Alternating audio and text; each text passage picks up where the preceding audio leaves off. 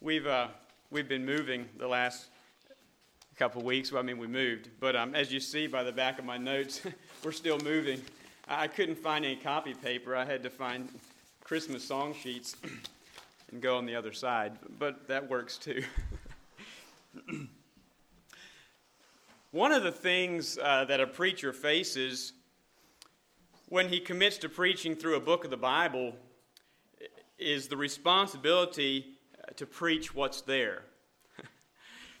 In other words, you know, if a preacher just skipped around the Bible from passage, from this passage to that passage, uh, he could preach for years and, and, never get around to preaching on some subjects that are, that are sort of uncomfortable or, or unpopular.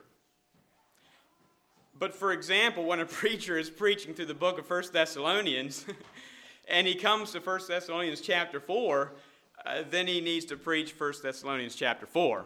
And that's where I'm at this morning. And so the subject at hand this morning is on sexual purity. The title of the message I've given is A Passion for, for Purity. You can turn to 1 Thessalonians chapter 4. A passion for purity. And our text this morning is the first eight verses of chapter 4. I'll read this passage. Follow along. Furthermore, then, we beseech you, brethren, and exhort you by the Lord Jesus, that as ye have received of us how ye ought to walk and to please God, so ye would abound more and more. For ye know what commandments we gave you by the Lord Jesus. For this is the will of God, even your sanctification, that ye should abstain from fornication.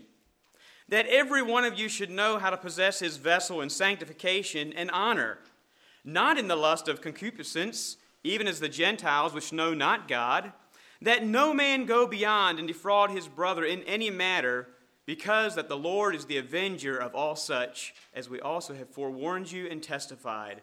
For God hath not called us unto uncleanness, but unto holiness.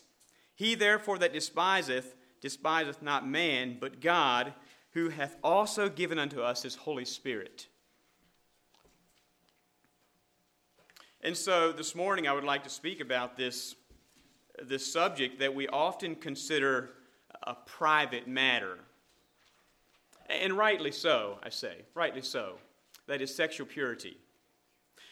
Yet it's an area of life that many people, and I say also many Christians, struggle with. And they struggle in this. And in many cases, the struggle goes on and on and on for a long time because they're uncomfortable to talk about it, because it's a private matter. And, and, and we feel like, well, no one will understand me. Certainly, no one has this problem that I do. But one thing I, I note that when a person fails in this area of life, it often becomes a public matter. No longer is it a private matter anymore. And I am convinced this morning that it would do us well to be more open about this subject, within the realms of decency, of course. But openness with our husband or wife, openness with our dad or mom, openness with our close friend.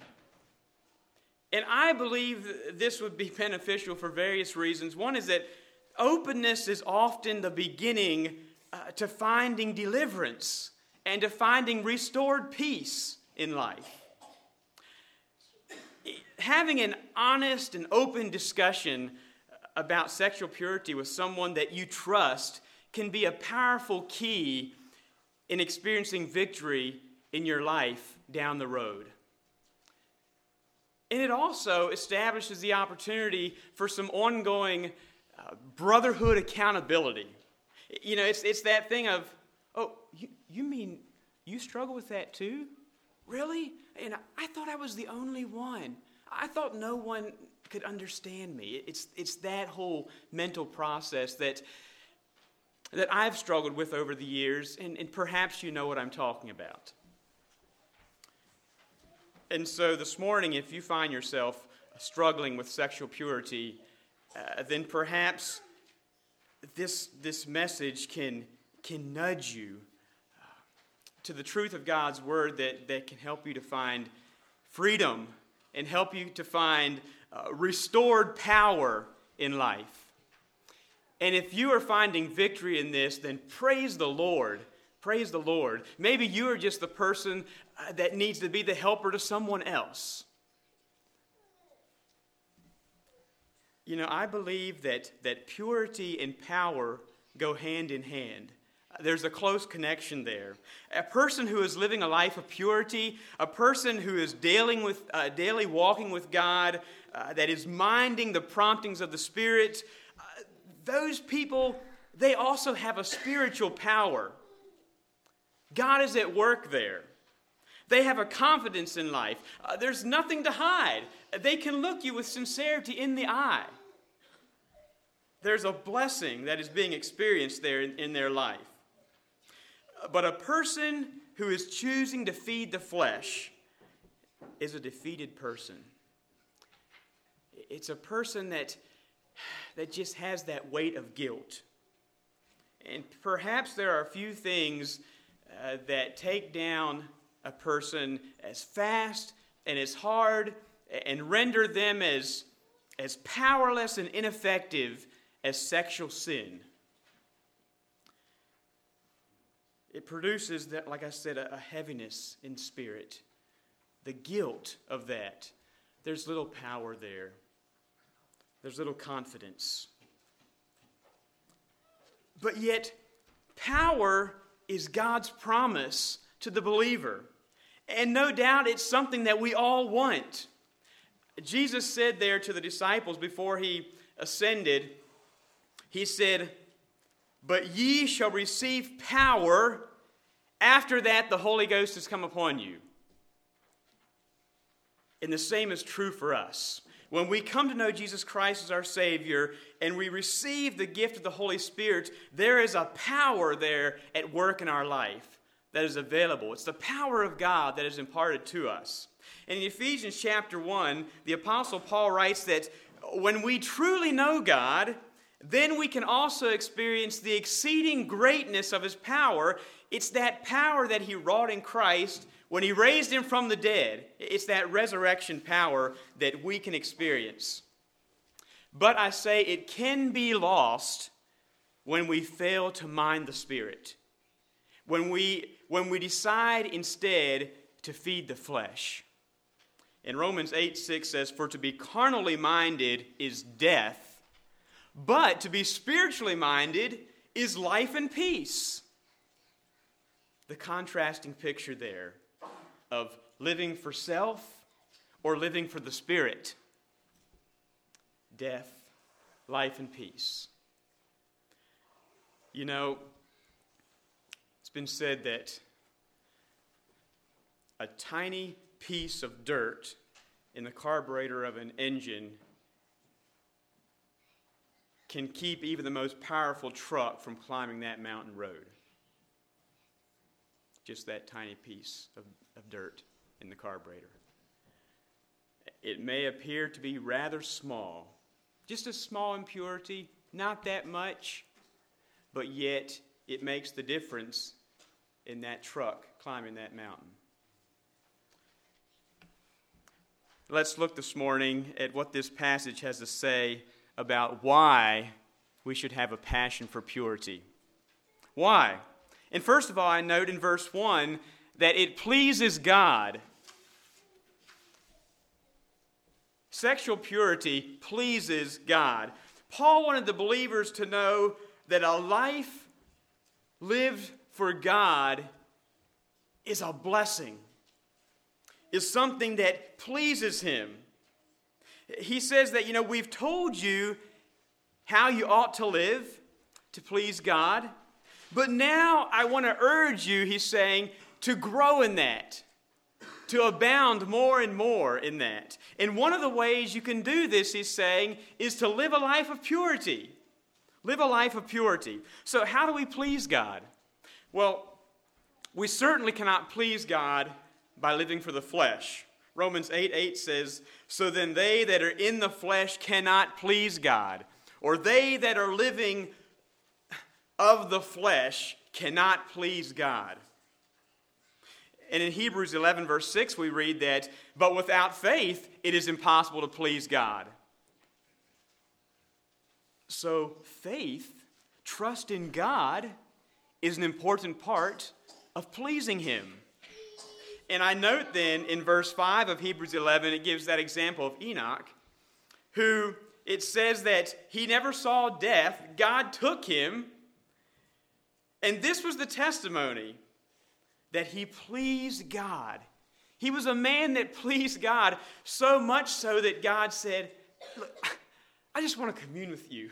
I want you to come, come with me. We don't know all the details there, of course. We have to make some assumptions there.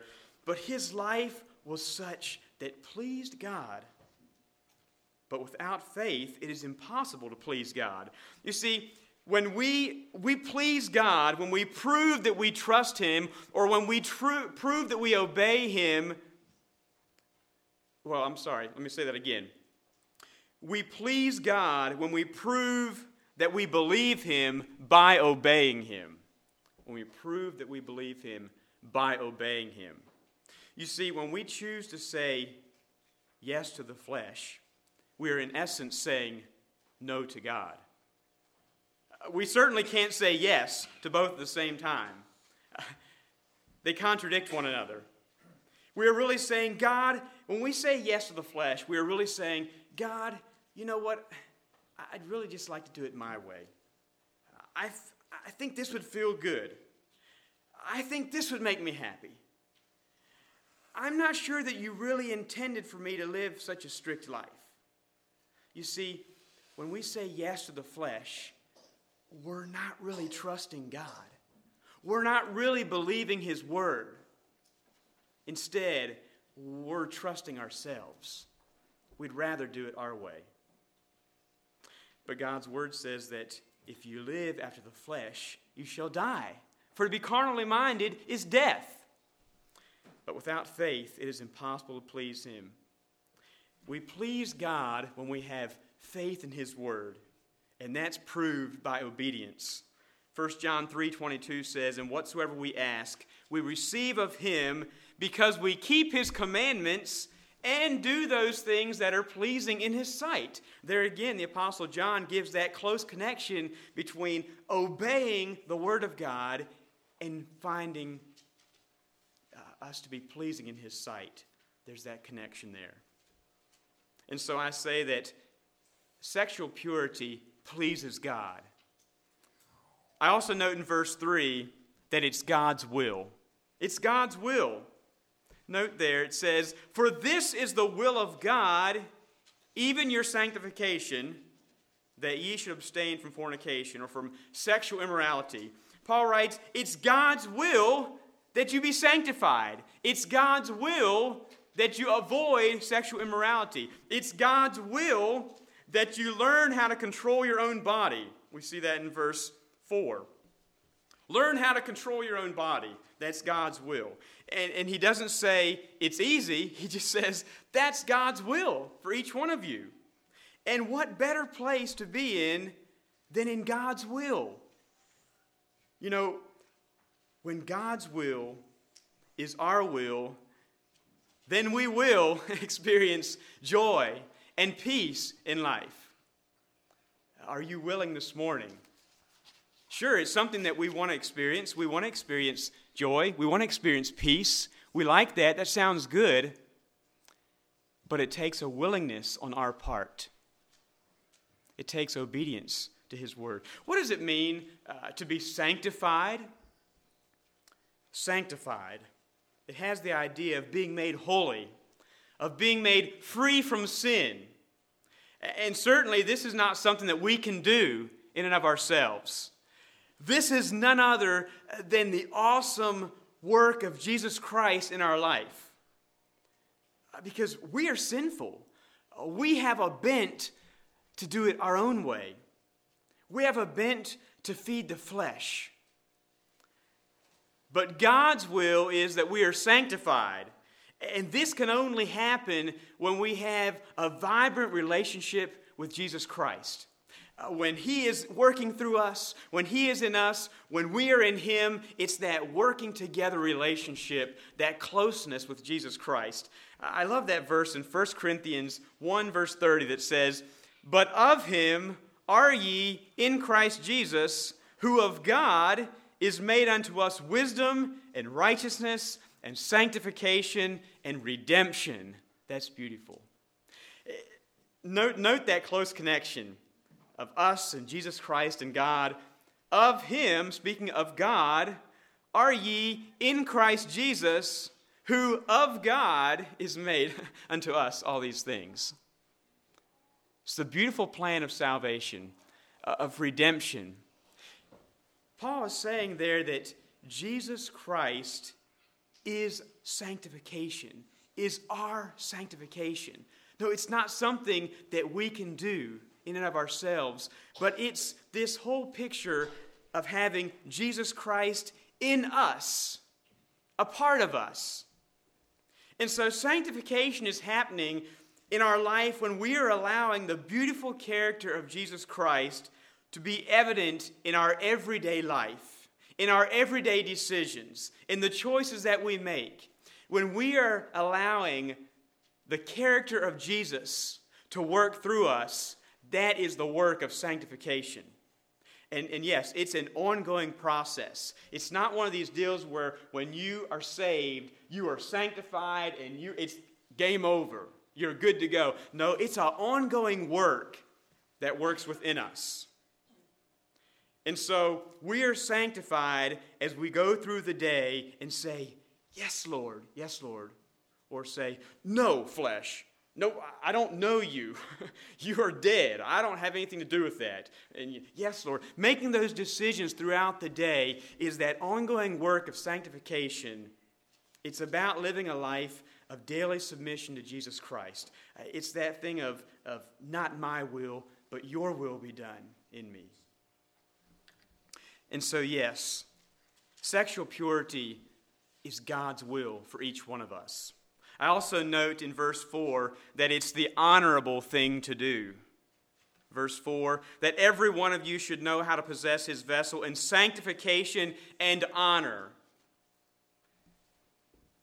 Sexual purity is the honorable thing to do, not only in God's eyes, but in man's eyes as well.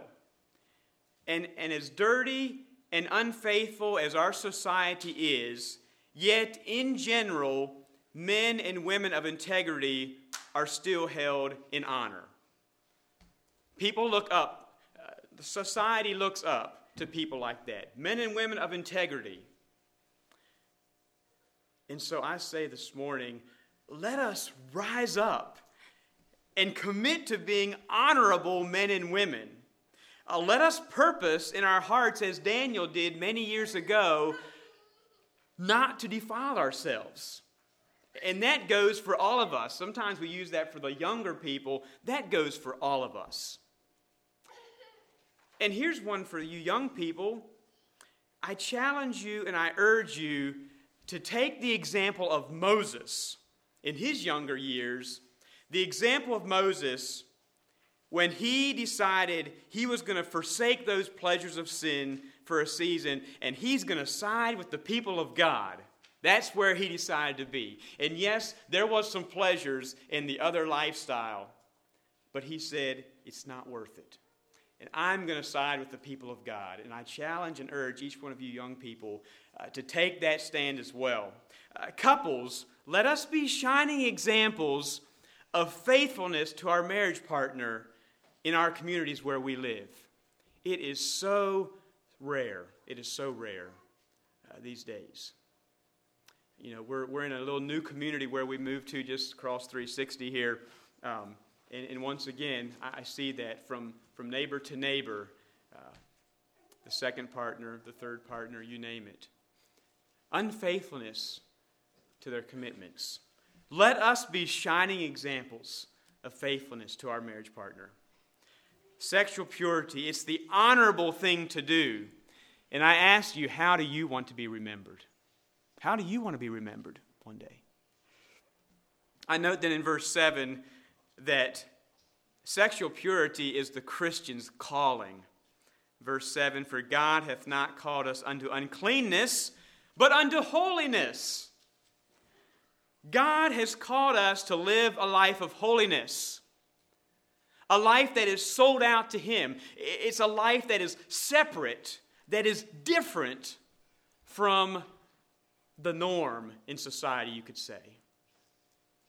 It's God's chosen people, like Moses did. It's siding with God's people, a holy people. In 1 Peter chapter 1, verses 15 and 16, we read, But as he which hath called you is holy, so be ye holy in all manner of conversation, or, or we could say there, in every area of life, be holy. Because it is written, Be ye holy, for I am holy. You see, so that's the standard. That's the pattern. It's, it's God.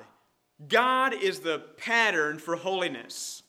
And so, holiness then is that inner desire, it's that inner longing to be like God, to be like Him.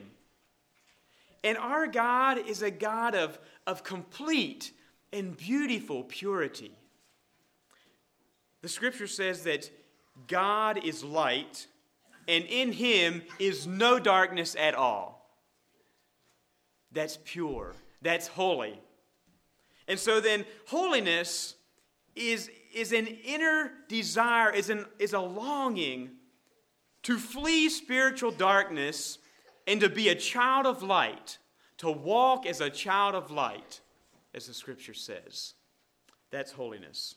Turn to first, uh, 2 Corinthians, actually, 2 Corinthians chapter 6.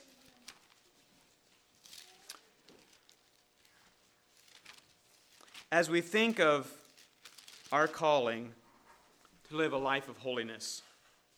2 Corinthians chapter 6 starting at verse 14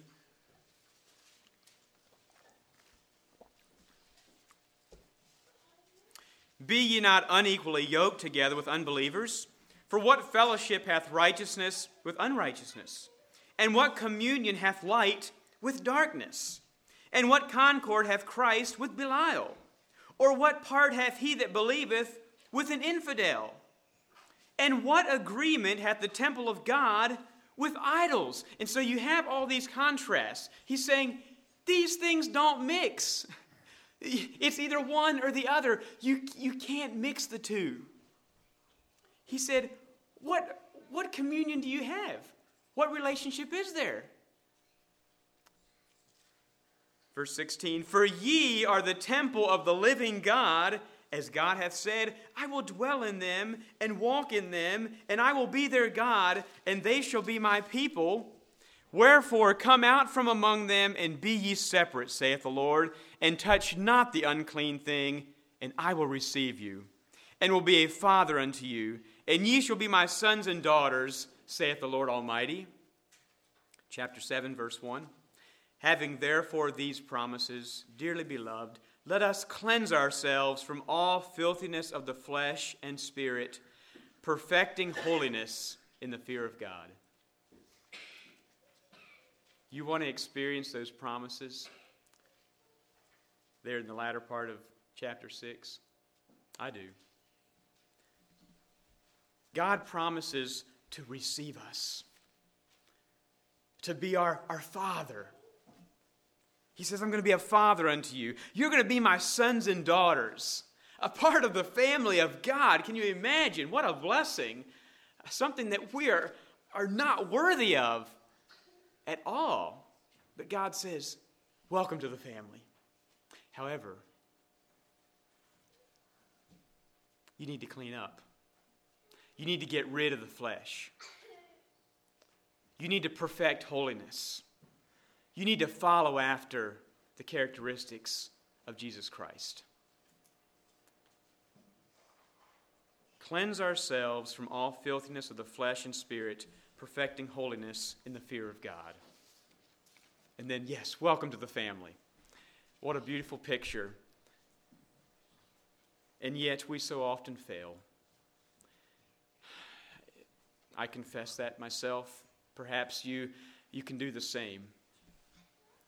But yet we are human. And I'm thankful this morning for the love and mercy of God and, and that, he, and that he, he forgives us in spite of our many failures. And you know how we are. We get tired of forgiving people sometimes. And God isn't that way. I also note that sexual purity indicates our love for God and others. It indicates our love for God and others. And you know, as I studied this passage back here in, in 1 Thessalonians, that was kind of a new concept for me as I thought about sexual purity. I guess I always just thought about it was about me. you know, this is just, you know, I need to do better at this, that type of thing. And, and certainly it relates to my relationship with God. I understand that. But, but the whole concept of how this, this is not just about me and God, this is about others too. The decisions, the decisions I make, the choices I make are about, they affect others as well. For example, Men, how would you feel if you found out that another man, or, or God forbid, a, a brother in the church, was having lustful thoughts about your wife or about your daughter? How would you feel about that? Well, I'll just tell you how you'd feel. You'd be very upset. you would be angry. You would, you would feel like you've been taken advantage of. You would, you would be, what? How, how could he do this? Where's the love? Where's the respect? I've been wronged that type of a, a feeling. And see, when we think about it in that way, all of a sudden we see it a little bit differently. you know, it's something that our choices they affect others. It's not just about us. And so sexual purity indicates our love and our respect for others. But it's so much more than that it indicates our sincere love for God. It proves our sincere love for God. After all, He's made a way of escape for us. There we read in 1 Corinthians 10:13, "There hath no temptation taken you but such as is common to man." And that's comforting too, brothers and sisters. But God is faithful, who will not suffer you to be tempted above that ye are able, but will with the temptation also make a way to escape, that ye may be able to bear it. God has made a way of escape possible.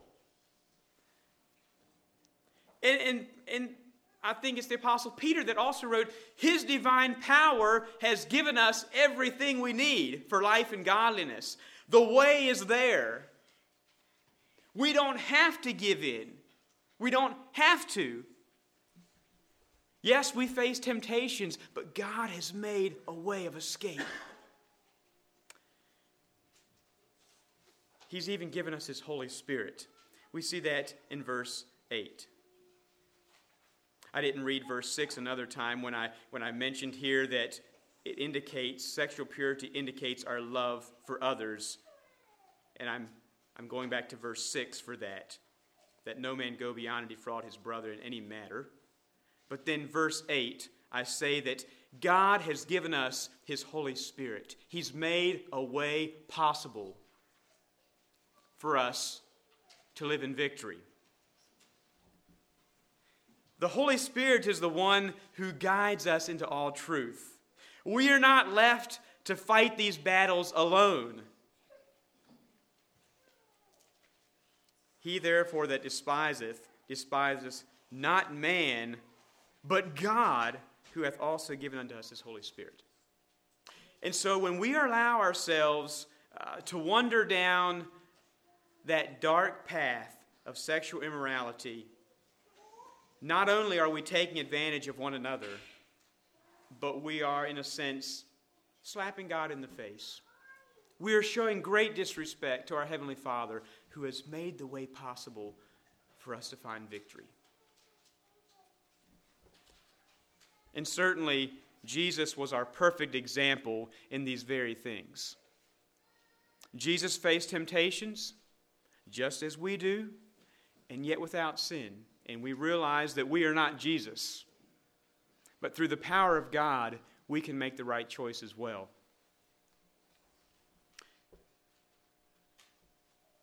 That's the why. Those are five points that talk about the why we should live lives of purity.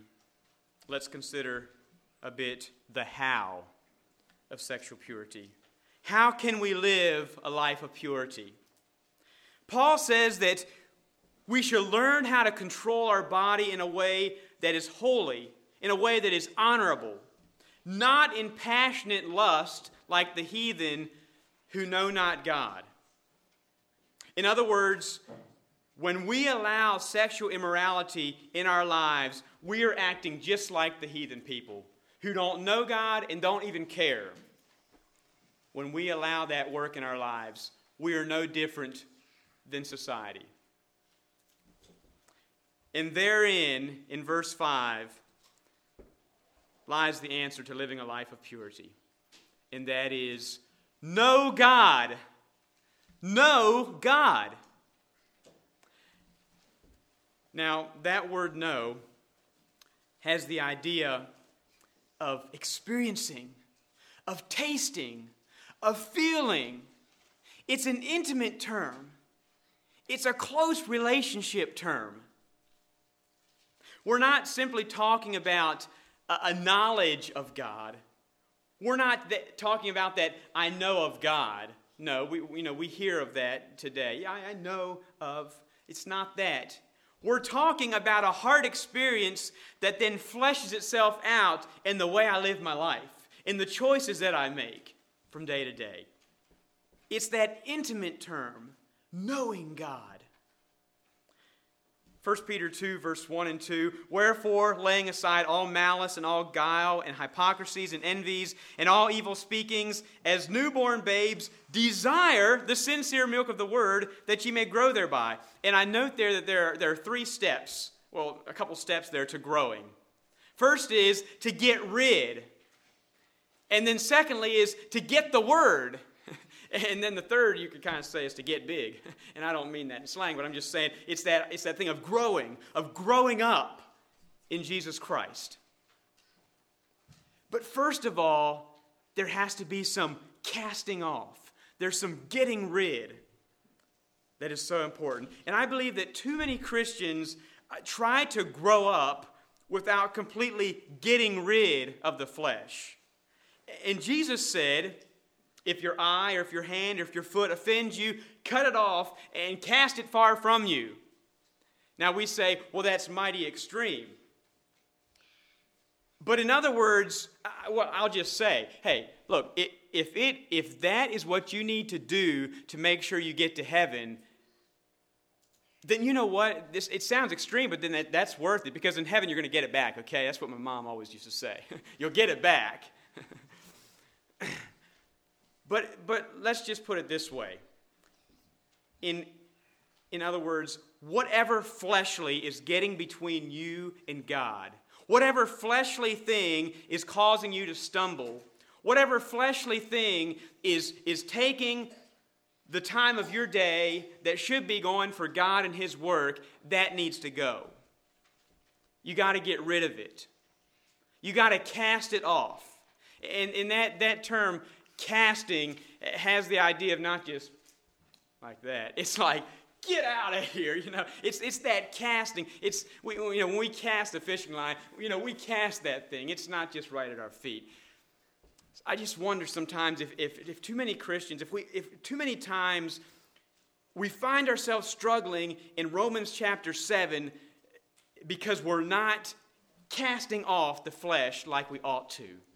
We'd like to be in Romans chapter 8, where it says, There's therefore no condemnation to them who are in Christ Jesus, to them who walk not after the flesh, but after the Spirit, all that go. You know, we'd like to be there, but we can't seem to get out of, of chapter 7 where, where we had that struggle with, with the flesh. You know, I want to do this, but the more I want to do this, the more I do that. And, and I, the things that I, that I hate, I find myself doing. And oh, I'm just a wretched man. And, and who's going to deliver me from this mess? And, yeah, we have the answer. It's Jesus Christ. But I find it perhaps that too many times we're struggling in that state of life because we haven't completely died to self.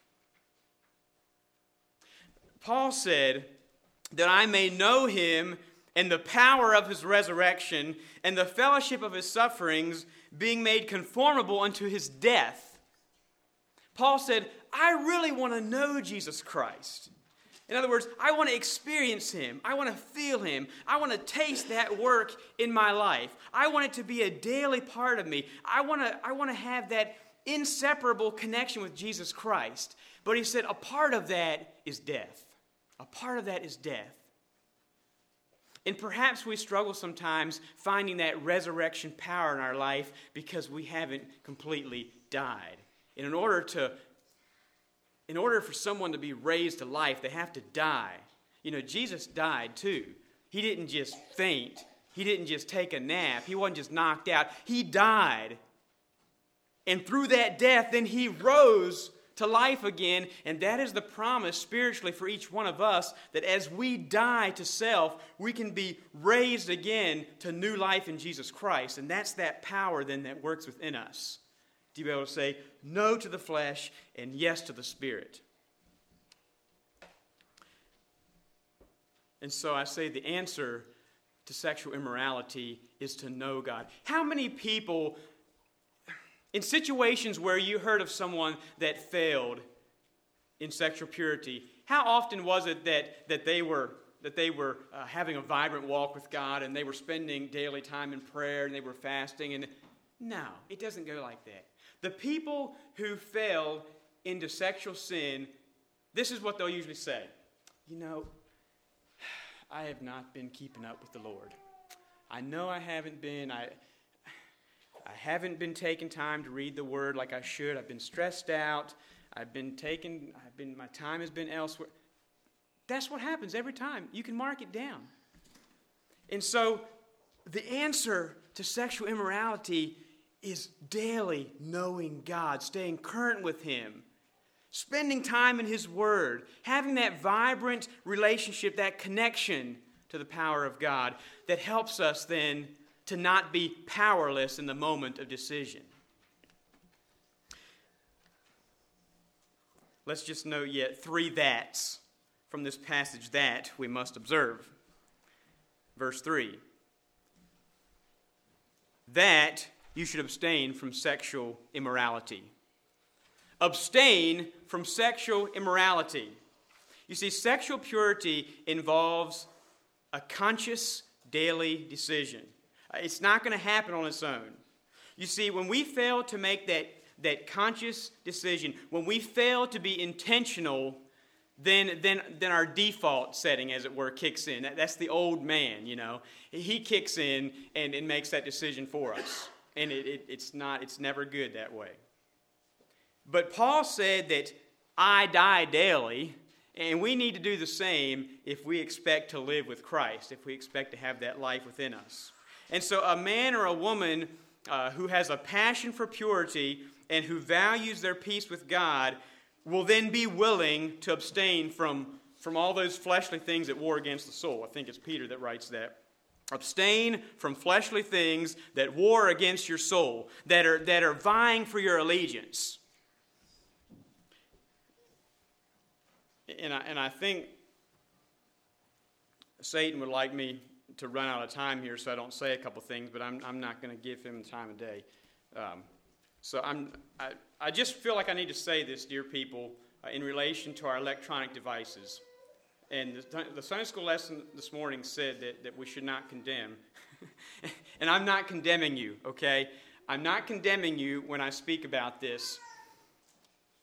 But, but please hear me out. I just simply want to give a fair warning. And, and I'll, I'll, let me just say something about smartphones. And, and we have a smartphone in our house as well, okay? But smartphones and, and other similar electronic devices, uh, they're wonderful tools and they are they have many neat and, and great options and apps. They are wonderful. And they are very convenient, very convenient. But the truth is, convenience does not always equate blessing. It doesn't. And there, there has been many a good man and a good woman who have fallen uh, because of improper use of a smartphone or, or iPad, tablet, whatever, whatever, through the, through the use of, of the World Wide Web. There's been many people who have fallen uh, because it's been so convenient. You know, it's been so convenient. Now tell me, how wonderful is it? uh, smartphone. What a stupid name, smartphone.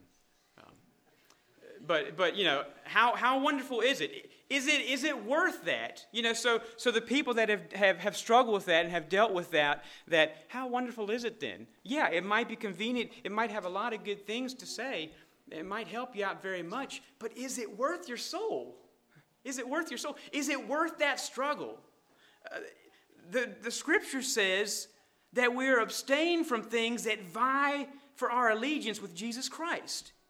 And, and so maybe it's not your smartphone, maybe it's something else. And that's what, for different people, it's different things. I'm just saying, if it's robbing you of your peace with God, if it's getting between you and God, it's got to go.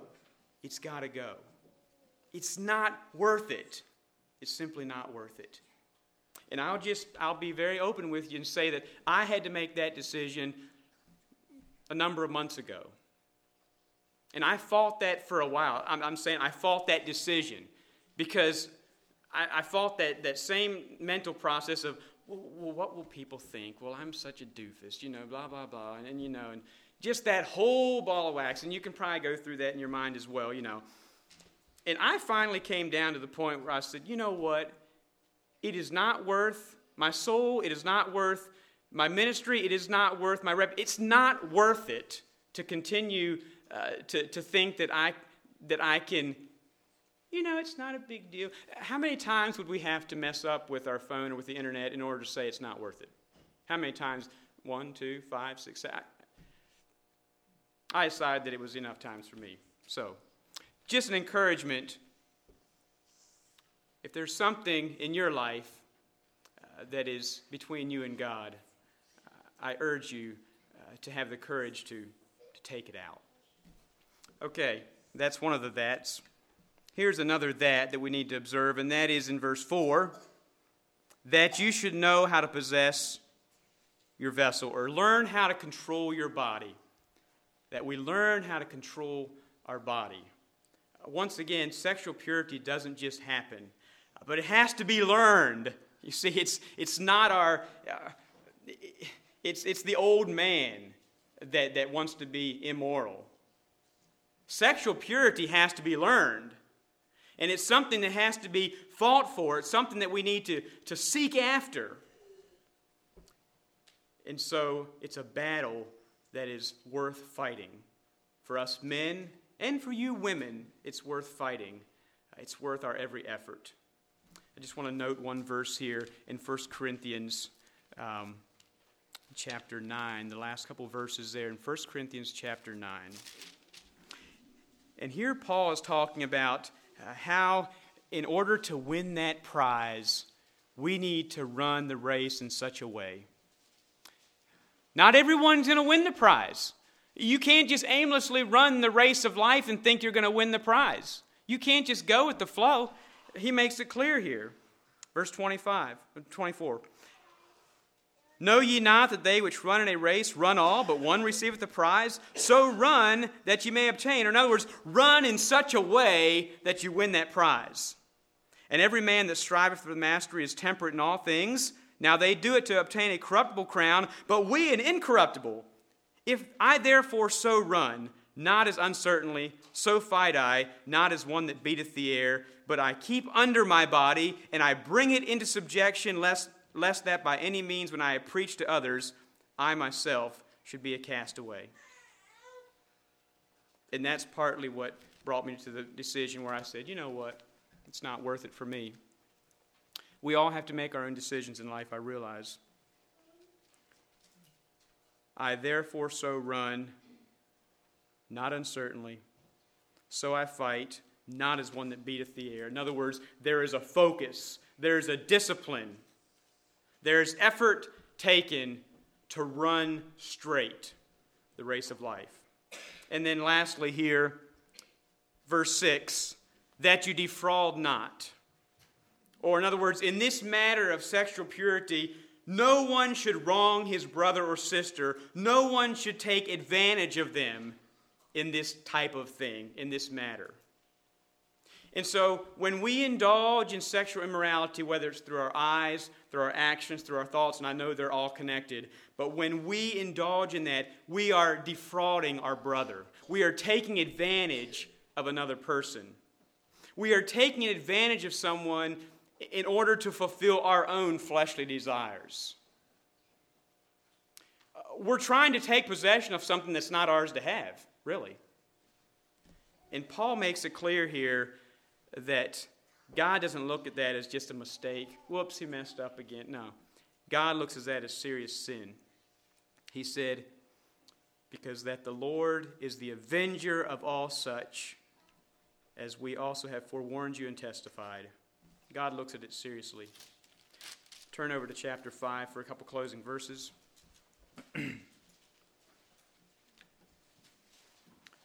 chapter 5, verse 21. Prove all things, or in other words, test all things. Hold fast to that which is good. Abstain from all appearance of evil, and the very God of peace sanctify you wholly. And I pray, God, your whole spirit and soul and body be preserved blameless unto the coming of our Lord Jesus Christ. Faithful is he that calls you, who also will do it. And then I close with this verse Brethren, pray for us. It's not a verse that we quote very often, but it certainly fits, I believe, in this area as well as others. Brethren, pray for us. Uh, as brothers and sisters, let's commit to praying for one another in the area of sexual purity. It's an area, sexual immorality is, is rampant, as you well know, in, this, in the society that we live in. And Satan would like nothing more than for it to weave its way into our congregation here. But with the power of God, we can find victory. Uh, we can fight those wiles of the devil. Let us pray for each other in this area. May the Lord bless you. We'll call for a song.